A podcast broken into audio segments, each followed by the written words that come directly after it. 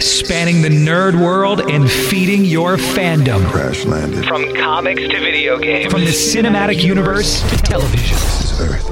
Connecting you to the biggest stars in the industry. Something out there had discovered us. It's time for the Down and Nerdy podcast. Here's your host, James Witham. Normally, you don't want to be cursed, but this is just one of those weeks. It's episode 325 of the Down and Nerdy podcast. I'm James Witham. The reason I say that is, is that the new series Cursed, is, Cursed has dropped on Netflix this week, and you're going to get a chance to learn a little bit more about this magical world with director Zetna Fuentes, who was part of the show. So we'll dive deeper into it to find out why you need to be streaming this thing on Netflix throughout the week and maybe multiple times. Who knows? Also, speaking of new shows, going to be talking about The Alienist, Angel of Darkness, which is, which is technically a follow up to the first season of The Alienist. We'll dive into that. Plenty of nerd news. And of course, you want to talk about some great, great stuff that you can listen to. Yes, Serial Box has that. If you haven't had a chance to go to serialbox.com slash DNPOD yet to get that 40% off select titles, I'll tell you more about why you should be doing that this week. But we start things out with comics as we always do. It's what we're reading next on the Down and Nerdy podcast. My name is Beau Smith. I'm the creator of Wynonna Earp, and you're listening to the Down and Nerdy podcast. Either your pull box was full or you had a lot of downloading to do this week. Whatever you're reading on, it's time for what we're reading. And that's because there were a lot of great books that dropped this week, but I've got a couple that I had my eye on, starting with Empyre number one from Marvel Comics, and Al Ewing and Dan Slott doing the story there with the script by Al, Al Ewing. Valerio Schiti on the art, Marte Gracia on the colors, and VC's Joe Caramagna on the letters. Great cover, too, by the way, by Jim Cheung and Frank Martin. Now, there were a couple of prelude comics for this. One was uh, Empyre Avengers number zero, and there was also a Empyre Fantastic Four number zero. If you did not read those prelude comics, the beginning of this book, it actually kind of spells it out pretty nicely and lays the groundwork for what's going on. I mean, sure, there's more details in those prelude issues, but if, if you haven't gone and re- read those yet and you're wondering if you needed to, I'd say you kind of don't. You, you you get the gist of what's going on. You get kind of a synopsis of it almost in this book. So the Avengers are ready for battle with the Kree Skrull fleet on one side, and you've got the Fantastic Four on the other sky on the other side. Which you know, at first I kind of thought they were with the Kree and Skrull, Skrull fleet. A little bit of a spoiler alert here. They're not really with them so much as they're trying to find out why Hulkling has joined up with the group instead of being with the Young Avengers and what their intentions really are. So it, this book almost the first issue seems like a kind of a mediation at one point or another, which is kind of interesting between the Fantastic Four and the Avengers until there's an unexpected first move that's made. And you know, I don't spoil anything in these reviews. Let me tell you this. It was one hell of a move. And it was a shocking move. Let me let me tell you. I mean, and kudos to the art team by the way, who did a wonderful job in that moment to express just how stunned everyone was and just the sheer horror of what was going on. Because it seemed like things it, it almost seems like we were setting up for this war right? This was going to be this, this epic you know just all out battle and then all of a sudden something happens and it just catches it catches everybody in the book off guard. It catches the reader off guard quite as quite frankly as far as I'm concerned and it's something that I didn't expect. And I, if this was the setup in the in the prelude issues that they had, and in the beginning of this issue, you got me. Okay, you you, you definitely got me because I did not see this one coming. It's actually one of the best hooks I think a Marvel first issue has had in a big event series in a long, long time. This one was definitely worth the wait. We are supposed to get it in April. We finally got it here in July. Empyre number one was worth the wait. Definitely worth your time. Make sure you're grabbing this if you haven't gotten it yet because you were a little leery of whether or not you'd like this, because I know how Marvel event series can be sometimes, this is one that did not disappoint, at least in the first issue. And it'll tell you what other issues are going to be coming out as well that'll kind of tie into this if you want to go that route as well. So, Empyre number one, yeah, definitely a big hit for me. I've also been waiting for this one for a long time. Snake Eyes, Dead Game number one from IDW because we have Rob Liefeld doing the writing and the art for this one. Scripts and dialogue being handled by Chad Bowers, by the way. Adelso Corona on the ink assists there. Federico Blee on the colors and World Designs on the letters. Now, with G.I. Joe, we've certainly had plenty of G.I. Joe versus Cobra stories, and there's certainly nothing wrong with that. They've, they've been plenty of good ones. But this story kind of takes a deeper look at the past of Snake Eyes and of something he's connected to, kind of whether he likes it or not, sort of thing. So it's also a present day rescue mission, though. That's part of what this book, or at least the, the start of this book, is. And it's really about to turn into so much more than that because the Joes kind of go on this mission. They don't know what exactly they're looking for or where to find it, but they know that it's there, if that makes sense. Well, it will if you've already read the issue. So suddenly, there, there's a big surprise of who shows up in this book, first of all, a name that you'll recognize if you're a G.I. Joe fan. And then that leads to kind of legend becoming reality for Snake Eyes, or myth becoming reality, however you want to look at it. And he's in perhaps the for the fight of his life, which for Snake Eyes is saying something. And I'll get back to that here in a second. But there there's more to this than than it appears. And he'll be joined by a few other Joes to kind of take the next step in this mission because I mean it's the first issue. Of course, you're not going to have something end within one issue unless it's a one shot. So there's plenty more where this came from, and and quite frankly, I'm in for this for a lot of reasons. First of all, there's nothing wrong with being entertained again by a GI Joe versus Cobra story, and this could still turn into that in part. I'm not saying Cobra is not involved at all. We don't get that answer in this issue, but the story felt like a nice change of pace quite frankly. Not only do we get a lot more Snake Eyes in this issue and we get to learn a little bit more about Snake Eyes, we also get something that I didn't expect in the beginning of this book. The setup was done very, very well. It also helps that the art was really, really strong in this book, and I mean throughout. I mean, it was extremely detailed. One of the most detailed Joe books I've had uh, in, that I've looked at in a while. And the layout for the action sequences actually the way they were placed on the page and the way that they were presented really added to my enjoyment of this book. I mean, you kind of there was a good fluidity there that I really enjoyed. The character design for the big bad is really simple, yet formidable at the same time, and it feels like a great Snake Eyes adversary. This isn't necessarily a G.I. Joe adversary. It's almost like they picture perfectly picked out an adversary for Snake Eyes that wasn't Storm Shadow, and it completely makes sense given the setup. I really, really enjoyed what they did there. So uh, this is another winner for me. Snake Eyes Dead Game number one from IDW. I was hoping to love it. I did. So it all works out in the end. That's going to do it for what we're reading up next. It's going to be talking about The Alienist Angel of Darkness, the season two premiere, technically. We'll talk about it spoiler free next on the Down and Nerdy podcast. Hi, I'm Simone Missick from Marvel's Luke Cage, and you're listening to the Down and Nerdy podcast. Darkness has definitely fallen on late 19th century New York. In the season two premiere of The Alienist Angel of Darkness on TNT, since it hasn't aired yet, as of me recording this anyway, I'm going to go ahead and give you a spoiler free review of the big two part season premiere. Now, we are in New York City, 19, excuse me, 18.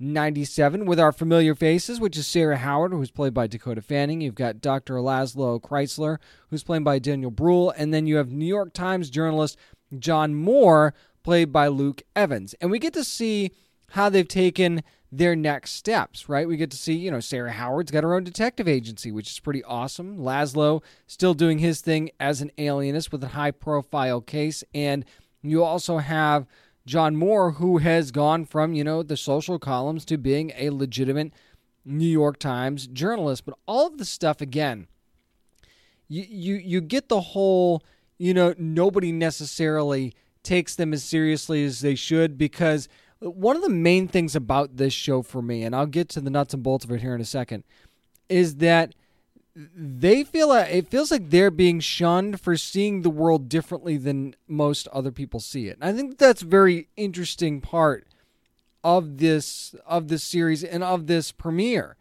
actually their, their views on certain things and by the way there is a major protest that's a part of this of this first episode in this premiere and and you'll get to see how, how that gets dealt with and what is that and what that's about and and it just goes to show you that you know something can be so relevant so many years later but for a different reason so and, and there is a catalyst to this. And and I can't really get too much into it, but you do know from the description of this episode and, and of this season, by the way, so a little bit of a spoiler alert here if you don't know this, that the main crux of this season is that that Sarah Howard was charged to investigate the infant the kidnapping of an infant of a Spanish dignitary in the United States. And there's a reason why they end up kind of all coming together on this case that again I can't really spoil for you here, but you get this eerie feeling that eh, all is not right, and you can. And but the, here's the thing: some of this isn't hidden though. There, there's you can plainly see who is hindering this investigation, and you, you say hindering this investigation, but at the same time you're talking about a private detective, you're talking about a journalist and you're talking about an alienist here, right? So you're not talking about, you know, law enforcement per se. So hindering them is not necessarily against the law. And that's the crazy thing about this. And again, you got to understand the times that you're dealing with.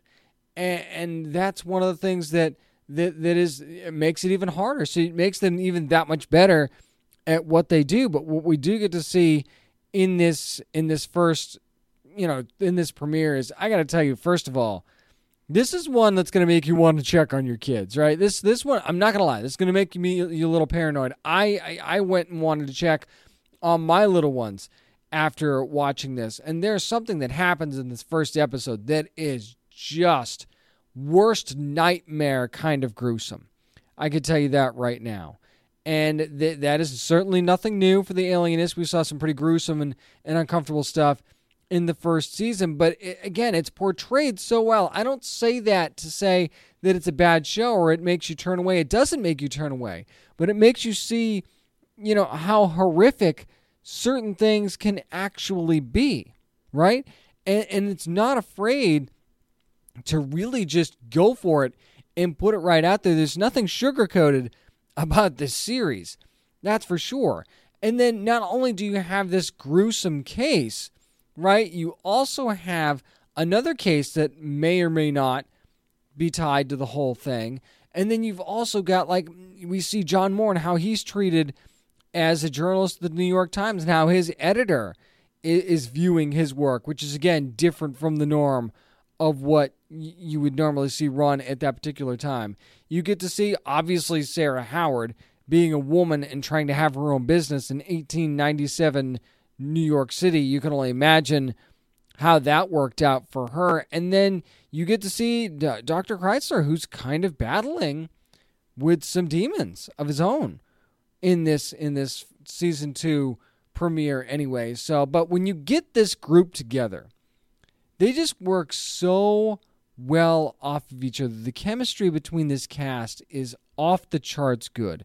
And that's one of the things that, that keeps me coming back to watching The Alienist. It's this cast and how they perform together and and and just how it, it, just feels like too that Sarah Howard is the fuel for this entire fire if, as you're as you're talking about this group because just just her determination and her unwillingness to back down and the way she just charges forward in a world that just wants to hold her back is extraordinary and Dakota Fanning does such an amazing job with this character I, I can't even tell you. And then you see, you know, Luke Evans' character of John Moore is, is still very charming and is getting that determination more and more.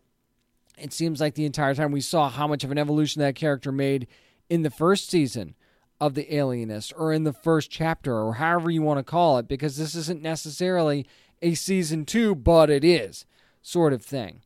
But again, the gruesome nature of what happens here is going to make you check on your kids, going to make you hug your kids, and probably want to sleep in the same room with them because that's how uncomfortable things get in this season two premiere of The Alienist. The two part premiere, by the way, on Sunday night, starting at 9 o'clock Eastern Time. And uh, it's this is one of those shows where it's going to be tough. Some of the stuff that goes on there sometimes, but you're going to see historical figures that are a part of this series, which I love too. So there's so there's nothing that kind of gets left by the wayside in history, which I which I think is really really good. So we get some of that mixed in here.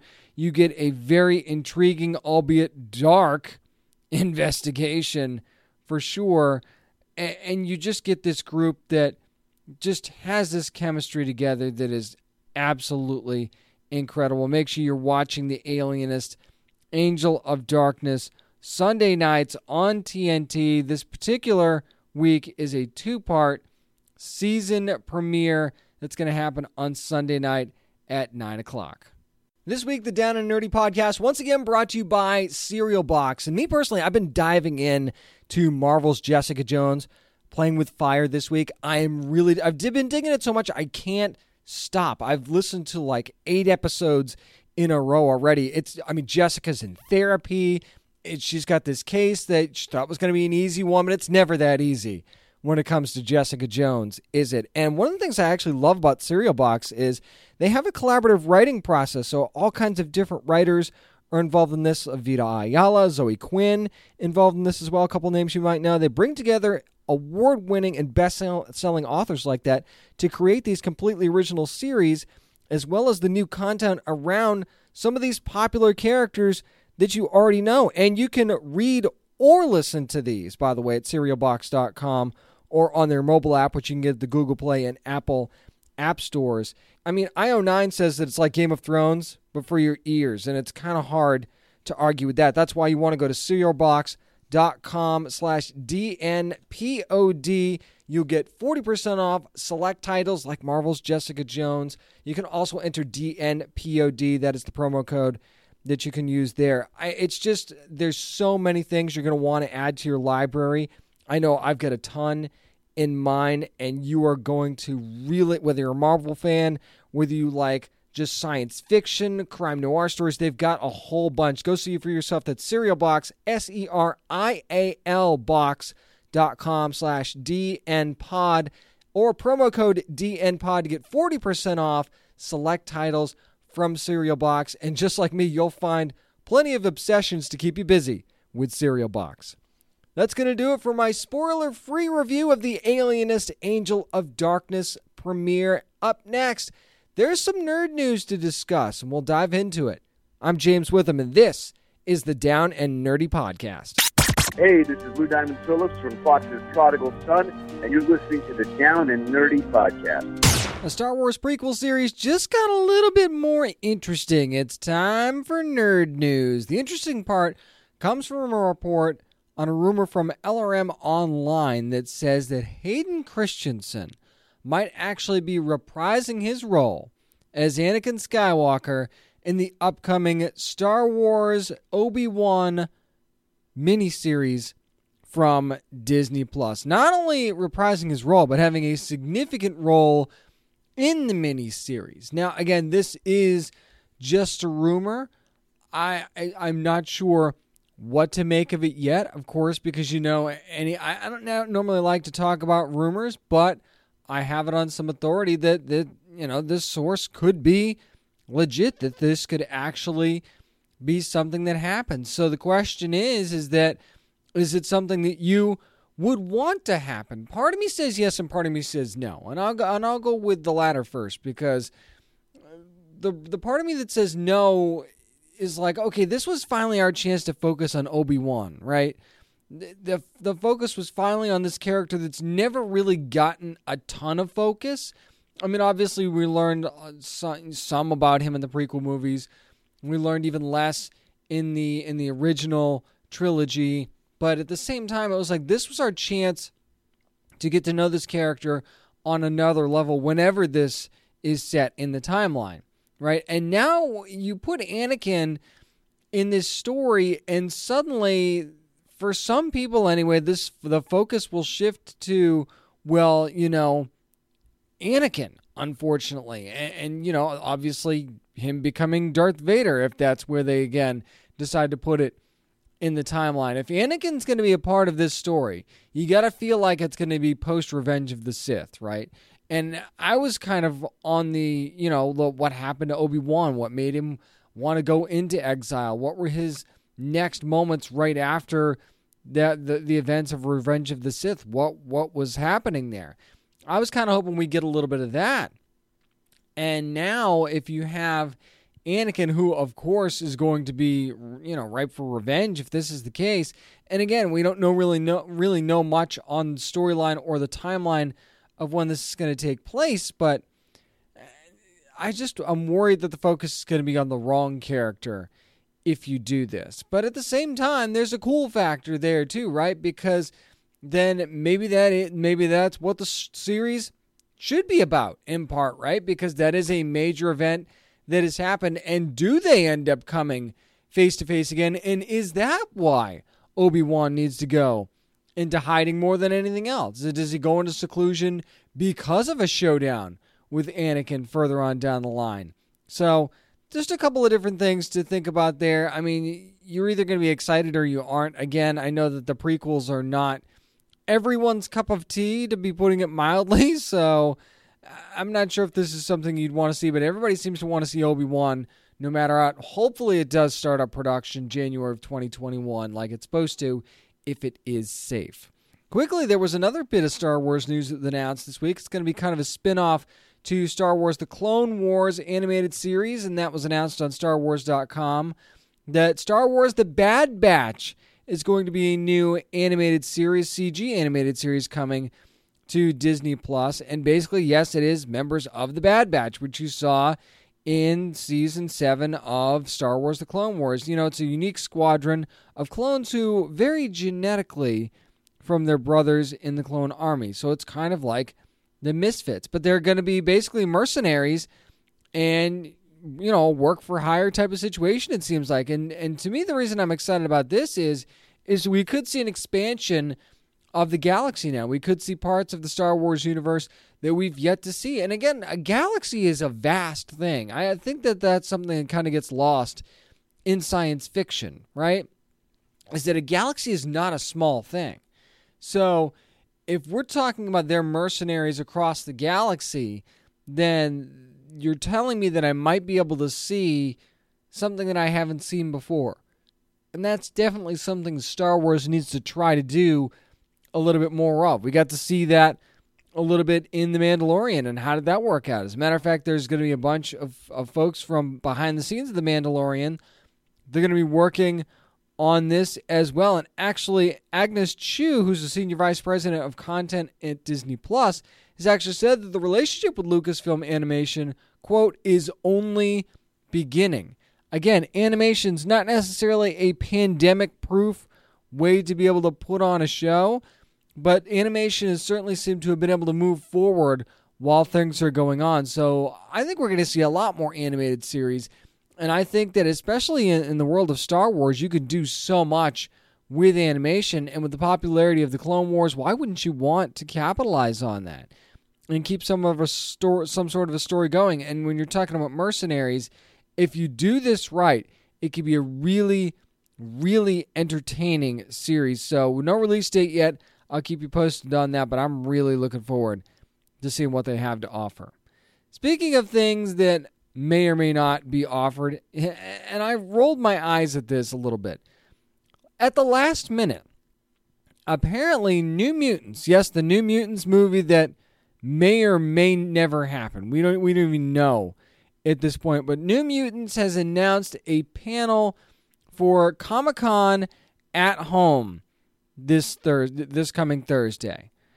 I gotta tell you, at this point, if you're not gonna give me a release date on either Disney Plus or Hulu or or something of that nature, then why are we even doing this? Right? We have no idea when we'll actually be able to see a movie again in a movie theater. No clue. And I know you might be chiming in saying, "Oh, I've I've gotten to see one. You know, my state opened up. Blah blah." Okay, I understand that, and and that's great for you if you wanted to go to the movies. But here's the deal: you don't do this unless you have some actionable news, right? I know that this is supposed to be in theaters on August the 28th. Does anybody see that happening? Like anybody? So on Thursday, July 23rd at 2 p.m., when we actually get this Comic Con at home panel, I had better hear that this is being released on Disney Plus or on Hulu. Otherwise, what is the point? This is the movie. This it's the tease that keeps on teasing, and and, and that's the frustrating part. And you're going to have members of the cast that are a part of this panel, like Anya Taylor Joy. You're going to have Maisie Williams is going to be there. You're also going to have Henry Zaga is going to be a part of it. So and and a bunch of others. Here's the deal: put this, just let this movie come out already. Either to have fans be surprised at how good it is, or to put it out of its misery, one or the other. Because we have waited long enough for New Mutants. And think about it. Disney's decide Disney decided when they put Hamilton on Disney Plus, that was a power move because whether you think so or not, Hamilton would have printed money at the box office. I mean, printed it. It would have been a big hit. I know you're thinking, oh, well, people saw it on Broadway. Not really. Not everybody. People in New York did, but not everybody. And who's to say they wouldn't go see it again, being able to see it in the movie theater? You can't be small minded enough to think that something's not going to work out just because you've already seen it or you think it's not going to work. Hamilton would have made big bucks at the box office, but they decided that they were going to do this now. Why not make the same decision for New Mutants? Why not make the same decision that you did for Hamilton or Artemis Fowl? Because those were, at least in Artemis Fowl's case, I felt like they had a lack of confidence in that movie. Now, if they really do have a lack of confidence in New Mutants, and that's what has seemed to plague this movie from the very beginning, right? And again, there's no actual knowledge there, but that's the impression you get. Then why not just put it out on Disney Plus? Take take your lumps and move on with your life. Right? Let this movie go away because if you don't release it at some point, I, I don't know what to tell you. I really don't. I, I don't understand what they're waiting for. And you want to keep delaying things and hoping movie theaters open up that could be a risky little game, especially the more and more you read, the more and more you realize that there is a possible very dark future for movies inside of theaters. Hopefully, this is not the case for Black Adam, though, because the Dwayne Johnson led movie is supposed to be coming out in 2021, if I'm not mistaken, there. So, we actually finally have more casting news other than Black Adam himself. This comes from the Hollywood Reporter that Noah Centineo is actually going to play Atom Smasher in the upcoming movie. Now, remember, Noah Centineo was supposed to play He Man and the Masters of the Universe movie. Looks like that's been put on hold. So, you know, you got to get a spot open. And enter Atom Smasher in the world of the Black Adam movie. Now, it's interesting that we that we get that and we don't get another character. But remember, it's not like Atom Smasher is brand new. Obviously, Atom Smasher has a history in the comics. Has even, you know, had tyings with Black Adam in the comics before. Also, you have the fact that Atom Smasher was in season two of The Flash in the season two premiere. Remember, Adam Copeland, Edge played him. So it's not like Atom Smasher is going to be a complete surprise to fans. But you get somebody like Noah Centineo to play him, and, and he's a you know rising star. That's a pretty big deal, I think. So I, I think that Adam Atom Smasher's going to play a much bigger role in this movie than than you might think, just given the circumstances. We also found out that Dwayne Johnson's going to reteam with Jaume Collet-Serra, who is the director of Jungle Cruise, which Johnson is also in, and going to be directing this Black Adam movie as well. So does that mean that we're going to get some more, you know, s- similar casting or, or very friendly faces? They're going to be joining this movie. It's only uh, we're in very much a wait and see approach on pretty much everything right now. But I mean, Atom Smasher being involved in this movie, this this gives you another powerhouse to look at and take seriously or not, quite frankly. And it's somebody that can match up with Black Adam. I mean, obviously, you feel like Black Adam wins that in the end, right? Of course, but at the same time, it, it's nice to actually have some news to talk about coming as it comes to this movie because we got almost nothing for the longest time. Now I've gotten a little bit of stuff, so hopefully we find out more about what's going on with that with DC Fandom coming up at the end of August.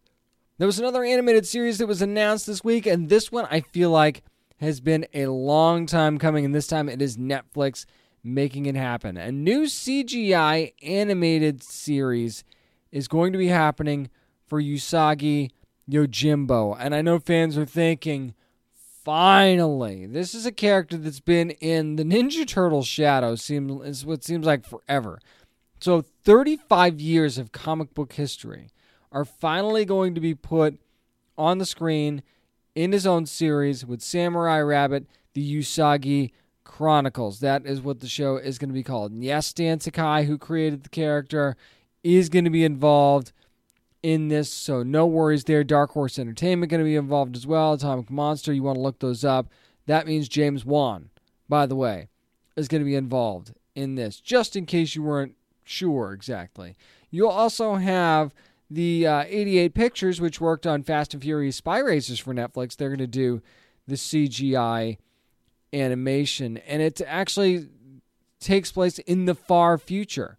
That's when this is going to take take place. So I think that this has been a very long time coming, and this is a character that has a that is that is very interesting, and of course has a lot of storied history, and it makes you wonder, you know, what freaking took so long to make this happen, right? That's the thing that drives me nuts. It's like this is a character that's been there for a while, and we've seen him in other things, you know, but never really the spotlight on Usagi, right? And now we're finally going to get that very justly deserved spotlight.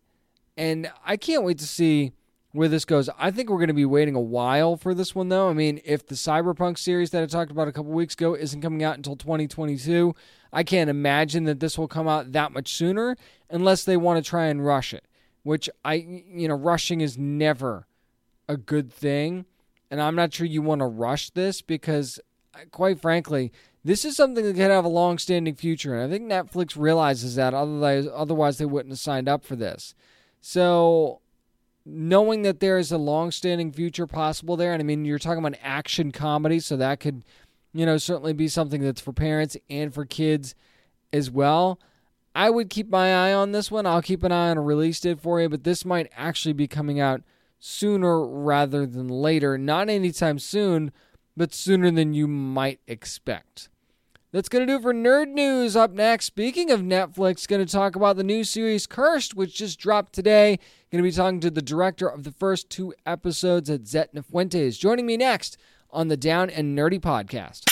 Hey guys, it's Louriza Tronco from Netflix's The Order, and you're listening to the Down and Nerdy podcast. Just yet another Netflix series that I've been looking forward to so much ever since I saw that first trailer. It's Cursed, and there's so many great things about it. And if you're jumping right in in the beginning, why not talk to the director of the first two episodes Zetna Fuentes? Zetna, how you doing? I'm doing okay. Hi. Thank you so much for having me. Now, Zetna, you've actually worked on several award-winning TV series in your career. What was it about Cursed that made you interested in working on this series? Oh, there were a, a few really amazing elements of this project that that really made me want to jump in. Uh, you know, first when I found out who created the the book series and who was creating the the TV series, Tom Wheeler and Frank Miller, I was it's super excited and and wanted to do anything I could to work with them.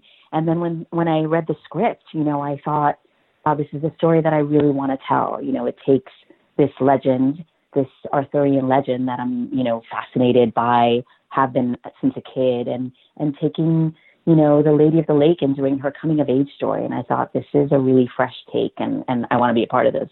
Now, you actually, like I said, directed the first two episodes of the series. What was the most important thing you wanted to do in making a first impression on this potential audience? You know, I think for me, it's always about the story and and the main characters, and I think that in establishing the world, there's there's so much to do. You know, visually and tonally, and and I think that all of those are obviously you know incredibly important. But if you are not invested in in your protagonist and and their relationships, then you know I think everything else has come secondary. So for me, it was really about establishing Nimue, our hero, and what was at stake for her, and and all the nuance and the subtleties of her character, so that an audience would be compelled to watch and and be pulled into the world. We actually learned a lot about her actually in the first couple of episodes. What were your first impressions of the character when you first started working on the series? I kept, you know, reading the script over and over again and the book, and really, you know, I loved that she felt very human, you know, although she's Fey, um, but you know her flaws and her her uh, you know her outlook on the world and and what she wanted from herself and her family and her community just felt something like I could relate to and I and resonated with me. And I thought that, you know, she was worthy of this hero treatment. You know, I thought here's a young woman who is struggling with all of these issues and needs to find the courage to to you know protect herself and her family and her people. And I thought I was very moved by that. I feel like Katherine Langford really brought sort of a vulnerability to the role that really stood out in these first couple of episodes. What made her the perfect choice for this role? I couldn't agree more. You know, I think she's really tremendous. Um, I wish I could take credit for her casting, but she was cast already when I came on, and I was ecstatic because I had seen her in 13 Reasons Why, and I was already a fan of her work. And I think she brought so many other layers and colors that I couldn't have even thought of in the beginning. You know, that vulnerability that you just mentioned, um, heroic quality, uh, a sensitivity, you know, a strength. Uh, she she just brought it all. That now one of the performances to me when I first started watching the series that stood out was Gustav Skarsgård's Merlin. What was it like? Yeah. on that performance, and were you hoping that this would kind of feel like a Merlin that fans hadn't seen before? Yeah, absolutely. I mean, I was just over the moon when when Gustav was being considered for the role. You know, again, I knew his work. I was a fan of his work, and and he just took that character of Merlin and made something so special. You know, the the script had written this character that was a completely different version of Merlin than we had ever imagined. And then when Gustav started to bring it to life, he just filled it with so much, um, so many more things than we could have ever hoped for. And he, yeah, you know, he's this this very different Merlin, and he, I just can't ever stop watching him. Yeah, you and me both. I can tell you that right now. Right? I, I love that performance so much so much. We're oh, talking to Zetna Fuentes, the director of the first two episodes of Curse, which you can see right now on Netflix. Now, Zetna, when you're make when you're working with elements of magic and of course certain non-human characters is the best way that I could possibly put it. The effects are usually done in post-production. Now, as a director, what is the key to making those scenes as realistic as possible in working with your actors while you're on the set in the moment? So yeah, it's, you know, it's it's a really big challenge. Um, I think the first thing was that we had all had these early conversations about how we were going to try and do as much practically as possible because it felt really right for the story and the tone that we were setting. You know, we wanted our magic to feel like it was organic and coming from nature and it could be subtle where it needed to be and then dramatic where it needed to be. So, in an effort to do that, you know, we created hopefully a, a, a working environment that had as many practical elements as possible and then a lot of planning for all the VFX that were, we were going to need to augment. And so, you know, planning with VFX supervisors and all the artists involved and cinematographer and production designer, you know, just making sure that everyone had the same vision going forward so that when we got into post, it all meshed, you know, correctly.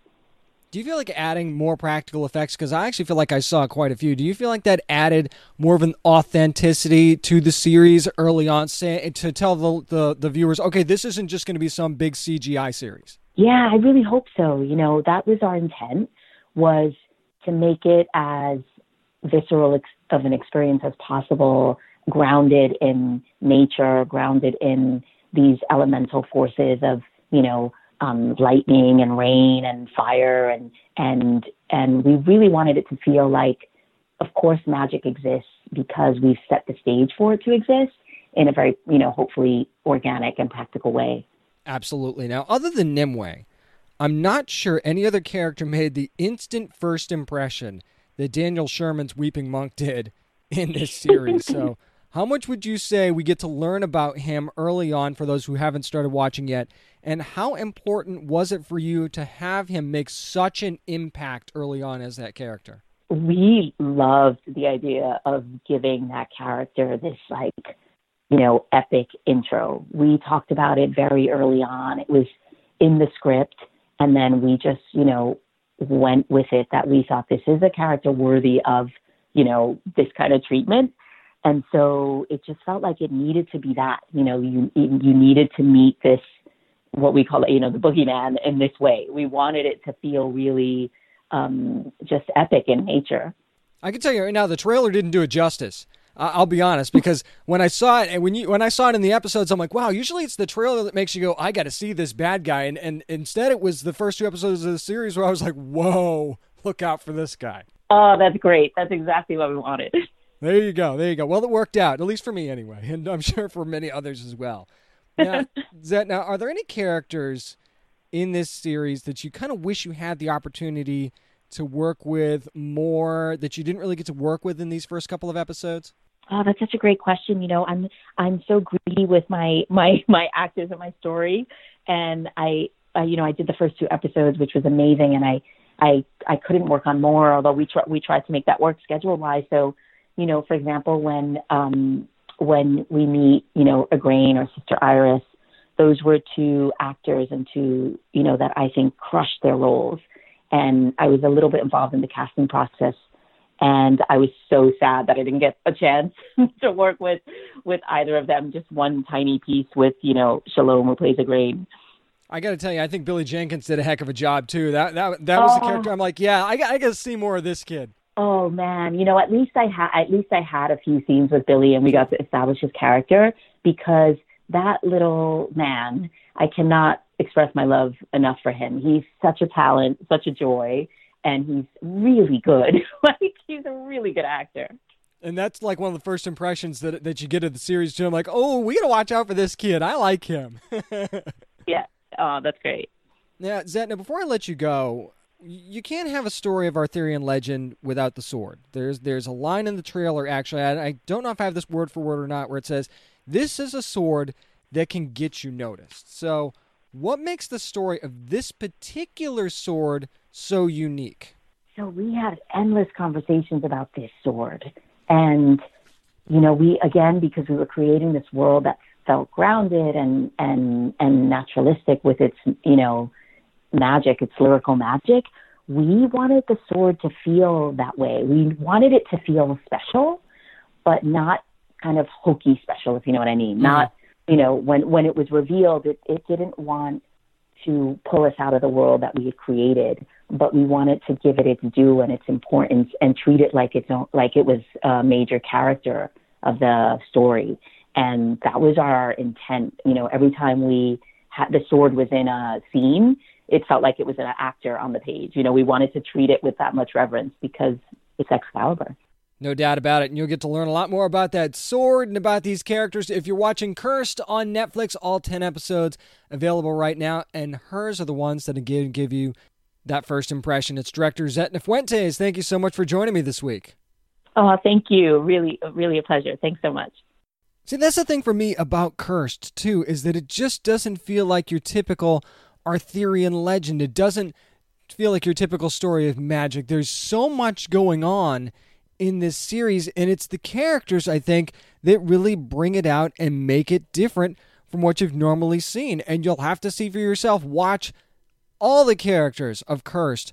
10 episodes available right now on Netflix. I think you're going to fall in love with it just as much as I did. That's going to do it for this week's edition of the Down and Nerdy podcast. Again, thanks to Zetna Fuentes for joining me this week and the folks at Netflix for letting me talk about Cursed. If you want more about this show and other shows as well, go to downandnerdypodcast.com. Make sure you're supporting this week's sponsor, Serial Box. That's S-E-R-I-A-L box.com slash D-N-P-O-D or promo code DNPOD. You get 40% off those select titles. You can also find out more on social media at Down and Nerdy 757 on Twitter and on Instagram, and at Down and Nerdy on Facebook. Remember, you never have to apologize for being a nerd, so let your fan flag fly and be good to your fellow nerds.